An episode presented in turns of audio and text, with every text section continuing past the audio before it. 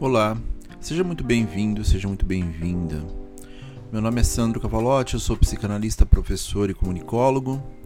E você está ouvindo o podcast Psicanálise e Comunicação, temporada 3, episódio 87. E o tema de hoje é a falta estrutural. Outro dia eu ouvi de uma pessoa fora do setting analítico que eu sou uma pessoa serena, pacífica, paciente, que eu pareço estar sempre em paz. E eu acho interessante escutar algo desse tipo porque exatamente naquele dia eu estava um caco. As pessoas talvez imaginem o psicanalista como alguém que está sempre em sintonia consigo mesmo, que detém as respostas e as concentra para si próprio, cuja vida é um sintagma que faz sentido o tempo todo, que a tal felicidade, se não é algo inerentemente presente, é algo que atravessa frequentemente a nossa existência. E não, somos exatamente como todos. Talvez uma pequena diferença seja uma conscientização sobre essa sensação de que está faltando algo, muito presente no set analítico, esse comentário. Essa percepção que alguns têm de que existe um segredo que não compartilham com ninguém Afinal, na rede social está todo mundo feliz. Essa relação de algo que falta aliada a alguns fatores, como comparações extremas, do tipo, está todo mundo feliz, menos eu. Ou então o sentimento da construção de algum tipo de grande propósito a ser desenvolvido. Isso é uma fantasia que vamos desenvolvendo desde muito cedo impregnada pelo desejo dos nossos pais, pela cultura em si. Afinal, somos incididos o tempo todo com formas de entretenimento que deterioram o conceito de vivência, como se tivéssemos de estar o tempo todo em algum tipo de aventura. Ou então por essa pretensão de realizações de sucesso, como se tudo se resumisse a ter vontade, ou a tal palavrinha usada exaustão, resiliência. Em uma sociedade em que há diferenças sociais extremas, inclusive sobre privilégios, racismo, condições socioeconômicas, entre vários outros fatores. E essa tal falta que sentimos de tempos em tempos, alguns mais do que outros e tudo bem, somos seres singulares com experiências pessoais únicas, ela depende e varia muito de acordo com o que estamos experienciando naquela fase das nossas vidas. Ela pode ser representada pela direta sensação de ausência de algo, ou por um sentimento complexo de invalidez e falta de direcionamento, muitas vezes por algum tipo de confusão relacionada a escolhas ou decisões a serem tomadas, ou até por algum tipo de tristeza que não consegue ser nomeada. A relação com uma busca incessante por plenitude, muitas vezes representada pelo ideal de perfeição, e com algo que nos complete.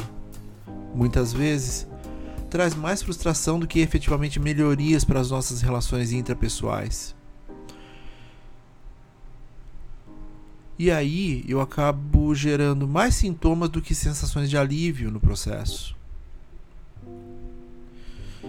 A sensação de busca por uma satisfação completa é algo que gera muito sofrimento, pois em essência parece que há um espaço a ser preenchido para nós.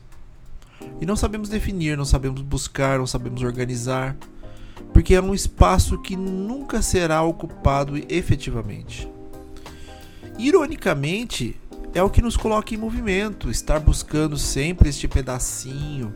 É algo que faz com que trabalhemos, nos organizemos, estudemos, tenhamos relações mais intensas, queiramos nos relacionar com escolhas focadas em desejos pessoais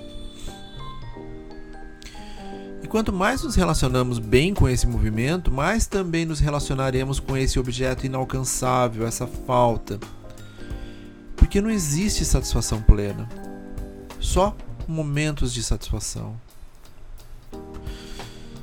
Uma das coisas que tentamos organizar no set analítico são essas tais faltas, representadas no discurso do analisante de muitas formas. Eu sempre vou repetir: cada analisante é único, assim como cada discurso e cada assimilação do que se diz no espaço analítico. Portanto, não há fórmula que se aplique. O que, o que há são teorias que, colocadas em práticas pelo psicanalista junto com o analista, podem auxiliar na percepção única desse sofrer individual. Uma sessão por vez, com muita paciência, acolhimento, não julgamento, confiança.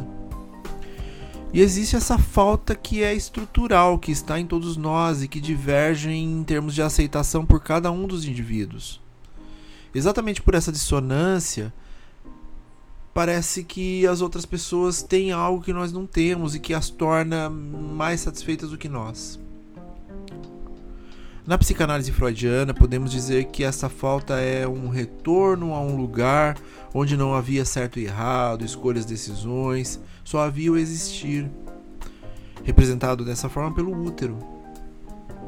Lá nós só estávamos, sem preocupações, sem mazelas da sociedade, sem grandes elaborações egóicas, no sentido de buscas e conquistas, sem algoritmos. Era um lugar de paz. Então, também segundo a psicanálise freudiana, estamos tentando o tempo todo voltar a este lugar onde a paz era uma constante. A existência não era dor, era uma condição de completude e integração. Para a psicanálise, qualquer relação de emoções, sentimentos, sensações, tudo isso é apresentado pelo analis... que é apresentado pelo analisante é encarado pelo psicanalista como sintoma tudo que possa ser trazido pelo analisante no sentido de algo que possa refletir o que ele sente nos é útil. Afinal, temos a limitação da linguagem verbal. Muita coisa não é nada simples de ser nominada. Dizer o que se sente em uma simplificação é algo prático. No setting analítico é diferente. Não conseguimos expressar o que se sente, mesmo estando sentindo. E isso pode ser extremamente doloroso. Só que há outras formas de linguagem que podem auxiliar nesses momentos. A construção desse espaço é criteriosa e deve seguir estruturas de acolhimento singulares e específicas para cada indivíduo. Exatamente para que aquilo que não possa ser nomeado possa ser emancipado pelo discurso do analisante, da forma que ele conseguir e se sentir apto a enfrentar. E a falta estrutural é um elemento que diariamente está presente em nossas vidas, de uma forma ou de outra. Conseguir lidar melhor com sua falibilidade, sim, você vai falhar, isso é ótimo.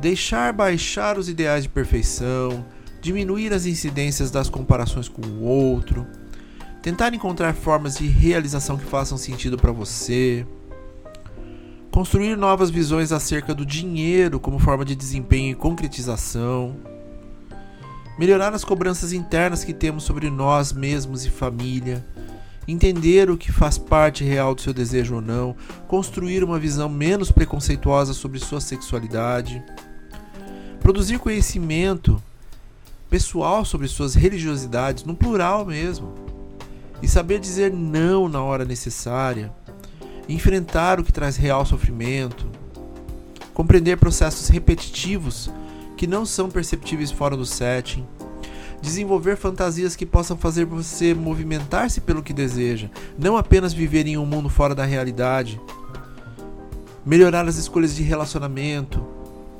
entender melhor o processo de uso das redes sociais, esse uso no sentido de que eles usam a gente o tempo todo também. Estes são apenas alguns exemplos que, ao compreender um pouco mais da nossa relação com a falta estrutural, podem ser transformados. São dilemas reais que estão diariamente no setting analítico moderno. A psicanálise contemporânea passa por esses lugares, ou pelo menos deve passar. Compreender que algo nos falta e que estaremos constantemente buscando essa completude agora de forma mais consciente, pode trazer mudanças efetivas em nossa vida. Porque na maioria das vezes pensamos inconscientemente nessa falta como uma falha. E não são sinônimos. Uma seria a ausência ou privação de algo. A outra, a falta de perfeição, defeito ou erro. Enquanto estivermos tratando ambas como se fossem a mesma coisa, estamos fadados ao sofrimento da incompletude. E ser incompleto é parte do que nos constitui humanos. Ao compreender suas diferenças, talvez tenhamos dado passos em direção a uma vida um pouco mais permissiva, menos recheada de cobranças do outro e, com o devido cuidado psíquico, mais completa na incompletude. Lidar com as nossas faltas é primordial dentro desse processo. Lidar com a nossa falta estrutural pode ser extremamente significativo para a minha relação comigo mesmo, o que vai reverberar no social. Portanto, lidemos com a falta. Lidemos com isso que a gente não consegue nomear e que tantas vezes nos traz sofrimento, exatamente por isso. No setting analítico, isso pode ser possível.